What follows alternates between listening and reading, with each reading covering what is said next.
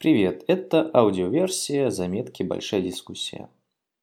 1 сентября сходил в британскую высшую школу дизайна на большую дискуссию, где выступали Артем Геллер, Денис Башев и его Валифанов.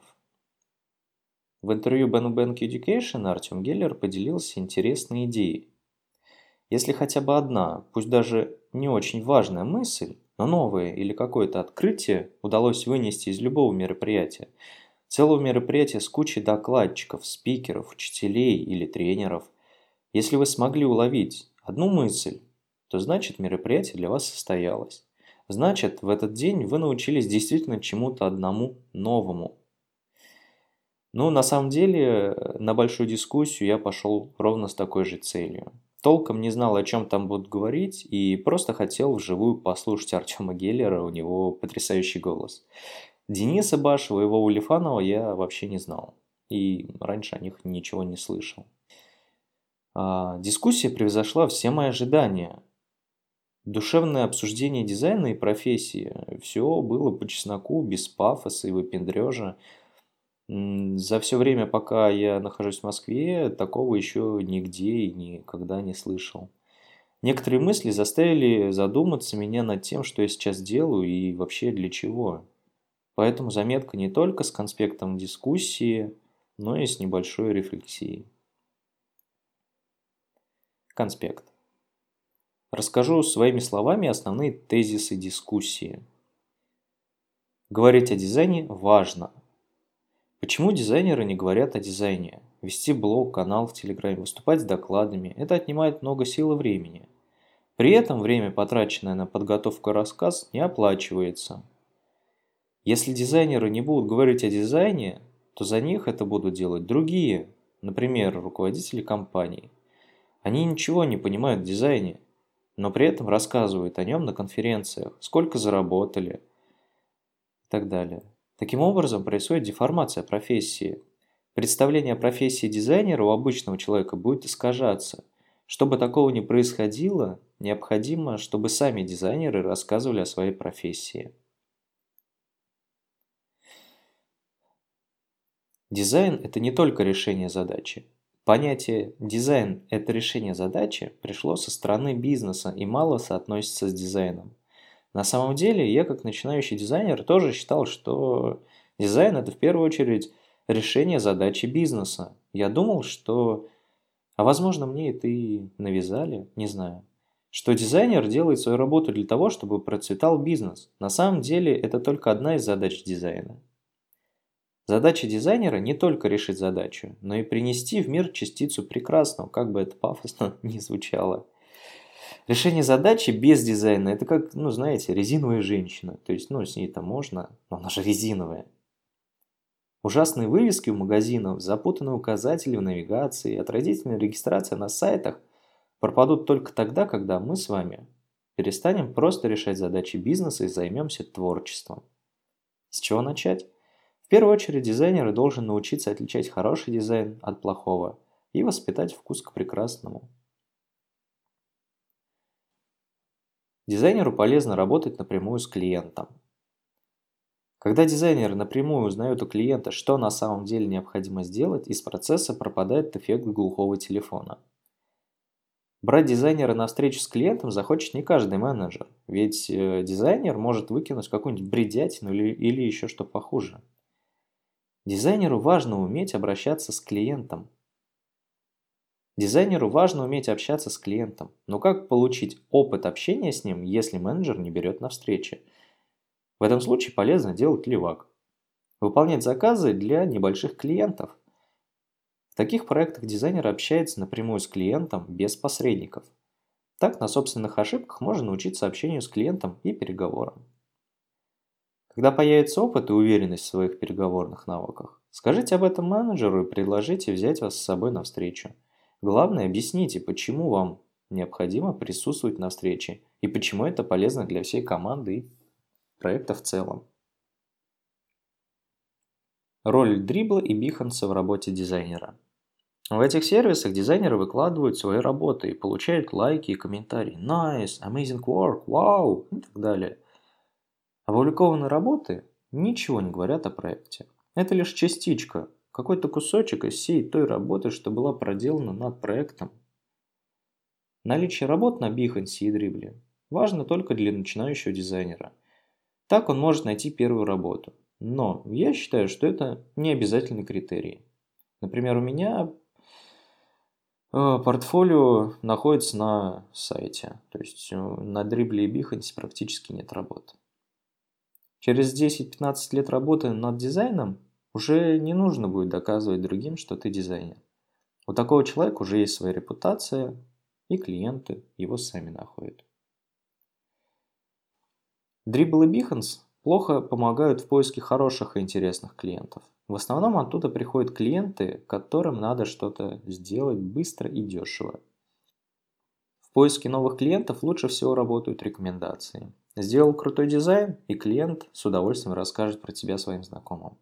При этом любой бизнесмен стремится общаться с бизнесменами покрупнее. Следовательно, с каждым разом к вам будут приходить и клиенты покрупнее. Со временем начнете зарабатывать больше. Поэтому лучшее портфолио для дизайнера – это реально выполненные проекты и довольные клиенты. Узнал что-то новое? Примени в работе. Если вы слишком много учитесь и мало делаете, постарайтесь пересмотреть приоритеты. После множества курсов ты сможешь говорить о развитии Баухауза, о шрифтах, но вот поработать с тобой захочет не каждый. Аргументация решения. Когда у дизайнера спрашивают, почему ты выбрал вот тут желтый цвет, будет плохо, если он ответит «я так вижу». Ты дизайнер, ты должен знать, почему именно этот цвет, именно в этом решении и именно в этом месте подходит лучше всего. Поэтому аргументируй и доказывай. Критиковать и предлагать недостаточно. Известно, что когда критикуешь, надо предложить свое решение. Это и так понятно. А ты попробуй сам сделать. Автобусная остановка кажется отстойной? Да попробуй самостоятельно сделать дизайн этой остановки, а потом еще свари металлическую конструкцию. Не так-то просто, да? Теперь эта остановка не такая уж плохая. Когда мы критикуем, то мы думаем как надо и не задумываемся о том, насколько это сложно сделать. А теперь рефлексия. Впервые о таком слове, как рефлексия, узнал в прошлом году, когда учился в школе Яндекса. Полезно время от времени оглядываться назад и анализировать то, что ты сделал. С пользой провел выходные. За эту неделю стал лучше. Что стоит исправить в своей жизни, чтобы она стала лучше? Для краткости такие вопросы обычно называют рефлексией. Ниже расскажу про три важные для меня темы из большой дискуссии. Первое – это развитие дизайнера. В начале 2016 года я понял, что хочу стать дизайнером. На тот момент занимался разработкой и сильно от нее устал. Тогда начался мой путь в развитии дизайнера. На большой дискуссии убедился в том, что я иду правильным путем. Главное это ну, не сбавлять темпа, не уходить глубоко в теорию. Практика, практика, еще раз теория, как говорится. Проблема образования в том, что оно ведется по программе, которая устаревает в момент утверждения. Когда учишься два года или больше на дизайнера, получаешь диплом и выходишь в реальный мир, то ты, как специалист, мало что можешь предложить рынку. Пока ты учился, правила игры изменились, индустрия изменилась, у клиентов другие приоритеты. Основная задача образования – это влюбить тебя в профессию. Влюбился в дизайн – начинай фигачить. Если ты и так понимаешь, что хочешь быть дизайнером, иди на стажировку в компанию мечты. Для меня такими компаниями являются Яндекс и студия Артемия Лебедева. Прошлым летом учился в школе мобильного дизайна Яндекса. За два месяца обучения понял, что из себя представляет работа дизайнера, из каких этапов она состоит, и после окончания оставалось только найти работу. Ну да, мне потребовалось аж три месяца, чтобы найти работу, но у меня получилось, и у вас получится. С другой стороны, университет дает фундаментальные знания. Чтобы самоучка получил их, ему необходимо самостоятельно найти, прочитать и разобраться во множестве книг. Но я все же рад, что выбрал путь самоучки. Поэтому, что выбрать вам, решайте сами. Лиминальное мышление. На самом деле, в большой дискуссии никто не упоминал такого страшного слова, как лиминальное мышление – Зато говорили о том, что оно означает. Лиминальное мышление – это умение видеть множество очевидных вещей и принимать, что их очевидность зависит от личного опыта и точки зрения. Также оно означает развитие способности слушать и видеть то очевидное, что может быть вовсе не очевидным для вас. Лиминальное мышление помогает не быть консервативным и не бояться менять свои привычки. Чтобы развиваться в наше время, где постоянно все меняется, черт возьми, необходимо уметь отпускать старые убеждения и приобретать новые. Учиться слушать других и при необходимости не бояться признаться в том, что ты раньше ошибался. Если применить такое мышление к дизайнеру, то это значит, что все, что появляется в мире, дизайнер должен пропустить через себя и понять, что это такое. Не обязательно становиться ярким сторонником всех трендов, но понимать их надо. С чего начать? Попробуй вейп, покрути спиннер, послушай Гнойного. И последняя тема. Быть дизайнером в 30 – это нормально.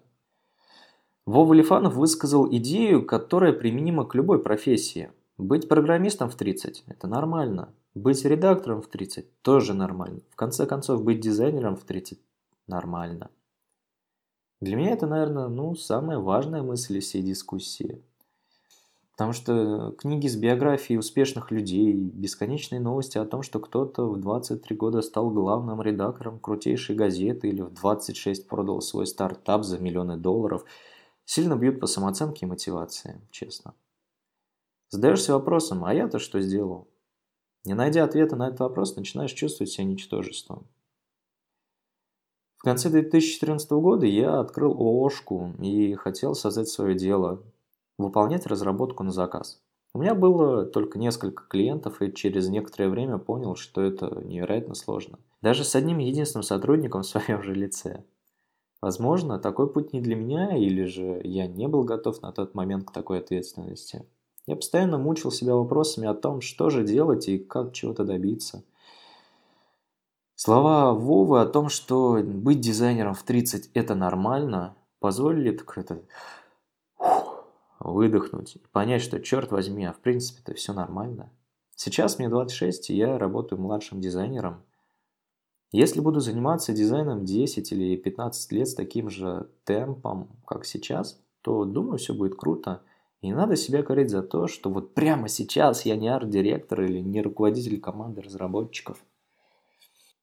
Дизайн раскрывается с возрастом. Артем Геллер сказал, что не стоит стремиться быстрее стать арт-директором или креативным директором. Необходимо продолжать рисовать. Если уйдешь в управленцы, то все, ты не будешь рисовать и перестанешь быть дизайнером. Если эта идея нравится, ок, уходи. Если же хочешь продолжать создавать дизайн своими руками, то стоит задуматься. Ну а выводы делайте сами. Огромное спасибо Артему Геллеру, Денису Башеву и Вове Лифанову за такую полезную дискуссию, а вам за то, что прослушали до конца. Услышимся!